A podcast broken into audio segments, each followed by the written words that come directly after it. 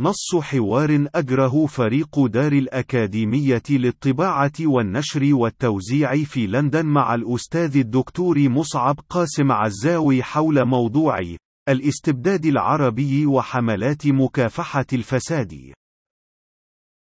فريق دار الأكاديمية، ما هو رأيك في حملات مكافحة الفساد التي تتبجح بها الأنظمة العربية بين الفينة والأخرى؟ مصعب قاسم عزاوي: هي حملات ممنهجة لاصطياد أكبش فداء هنا وهناك كجزء من العملية التزويقية للاستبداد والطغيان المافيوي لنظم الدول الأمنية العربية، وتلبيسها لبوسا تزويقيا يصورها على أنها دول حقيقية وليس شبكات من المافيات والنواطير القائمين بحفظ عدم انقطاع النهب والتهميش والإفقار لمجتمعات لمصلحة أولياء أمور. أولئك النواطير من مستعمر المجتمعات العربية القدامى الذين لم يرحلوا إلا ليتركوا أولئك النواطير للقيام على أكمل وجه بصيانة مصالحهم والحفاظ عليها.